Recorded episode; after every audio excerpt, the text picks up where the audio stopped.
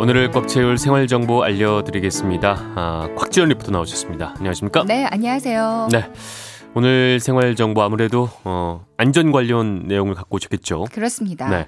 안전사고는 정말 언제 어디서 어떻게 찾아올지 아무도 알 수 없잖아요. 그럼요. 평소에 사고가 일어났을 때 어떻게 대처해야 하는지만 알고 있어도 마음이 한결 든든할 텐데요. 네. 우리가 알고 있는 안전상식 중에서 잘못 알고 있는 부분들도 많다고 음. 해서요. 그래서 오늘은 잘못된 안전상식에 대해 알아봤습니다. 네.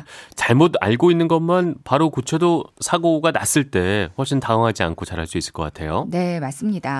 이제 가끔 물 젖은 손으로 콘센트를 만지다가 감전되는 경우가 종종 있어요. 네. 특히 한국전기안전공사 발표에 따르면 아동의 전 감전 사고는 90%가 이제 가정 내에서 발생한다고 어, 하거든요. 네.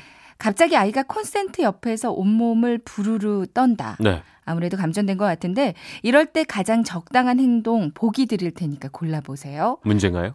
네. 아, 네. 첫 번째는 두 손으로 아이를 직접 밀어서 콘센트에서 떨어뜨린다. 네. 두 번째, 천인형으로 밀어 떨어뜨린다. 음. 누가 봐도 그냥 두 번째가 더 뭔가 더 제대로 한 것 같아요. 저는 급한 마음에 그냥 손으로 팍 밀 것 같거든요. 아, 급한 마음에 그럴 수 있겠네요. 그 근데- 상황에 닥치게 되면. 근데 감전된 사람을 맨손으로 밀잖아요. 네. 뭐 아이를 구하는 게 아니라 함께 감전돼 버릴 수 같이. 있습니다. 아, 어, 이때는 주변에 보이는 천인형이나 마른 수건, 뭐 옷같이 일단 전기가 통하지 아. 않는 물체를 써서 이제 감전된 사람을 떼내야 되거든요. 주변에 도구를 이용을 해야겠군요. 네. 최대한 빨리 전기에서 그렇겠죠. 떼내는 게 좋겠 고요. 네. 이제 한번 감전됐다면 겉으로는 괜찮아 보여도 후유증이 좀 심각하게 남아 있을 수 있대요. 네. 그러니까 바로 병원에 가서 이제 진찰을 받아보는 게 좋습니다. 특히 가정에서는 욕실에서 드라이어를 사용하다가 네. 또물 젖은 손으로 콘센트를 만지다가 감전되는 경우가 많다고 하니까 음. 주의하시는 게 좋겠어요. 네.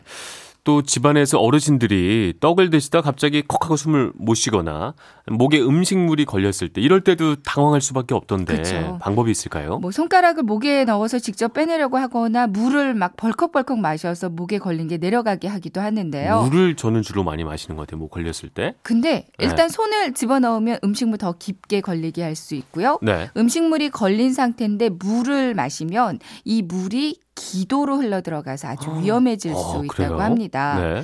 그래서 가장 좋은 건 하임리 리법이라고요. 네. 아, 하임리 요법이라고요. 요법. 네. 저도 이번에 처음 용어는 알았는데 이 네. 동작은 아마 많이들 보셨을 거예요. 음, 뒤에서 안고 한 손으로는 주먹을 쥐고요. 이한 네. 손 주먹으로 명치와 배꼽 사이를 밀쳐 들어 올려주는 행동인데요. 충부를 위로 딱 올려준다. 그렇습니다. 네. 일단 목에 걸린 물질이 밖으로 나오게 이렇게 도와줘야 됩니다. 네. 뒤에서요. 어. 그러니까 기도 폐쇄를 막는 거, 그러니까 기도 폐쇄를 가장 조심하시는 게 좋고요. 네.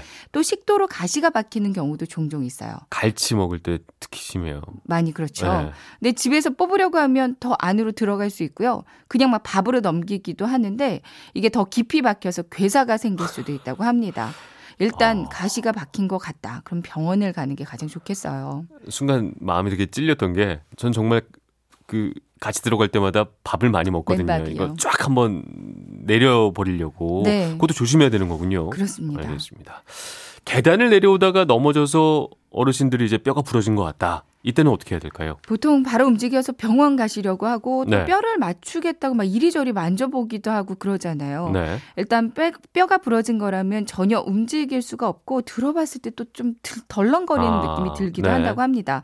이때는 절대 맞추려고 하면 안 되고요. 움직여도 안 된대요. 음, 특히 교통사고가 났는데 뼈가 부러진 것 같다. 이때 움직이면 경추가 손상돼서 전신마비나 하지마비가 올 수도 있다고 합니다. 네. 이제 가끔씩 구급차를 기다리지 못하고 승용차로 이동하시는 분들도 있는데 일단 구급대원이 올 때까지 움직이지 마시고요. 구급대원 해주는 고정 장치를 하고 이송되는 게 가장 좋겠어요. 네, 급한 마음에 뭔가 해보려고 하는 게 오히려 더 나쁠 수도 있다는 말씀이신데 결국에 119에 신고를 하고 나서 그 대원의 전화 지시에 따르는 게 가장 안전한 방법일 것 같아요. 맞습니다.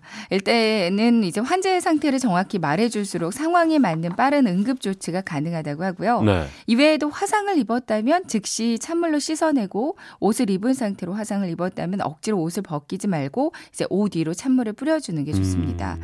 감염의 위험이 있으니까 뭐 소주나 얼음 같은 거 되는 거 하지 말아야 할 행동이고요. 네. 이제 물집이 잡히는 2도 화상 이상이라면 일단 찬물로 계속 씻어내고 병원으로 곧장 향하는 게 좋은데 이때 물집은 절대 터트리면 안 음. 되겠고요. 네.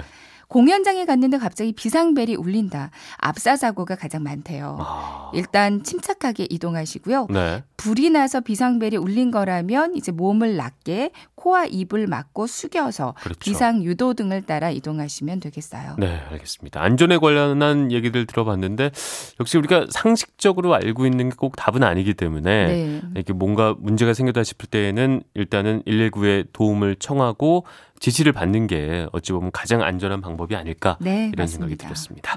네. 네, 오늘 알차게 꽉찬 정보 주신 곽지연 리포터였습니다. 말씀 감사합니다. 네, 고맙습니다.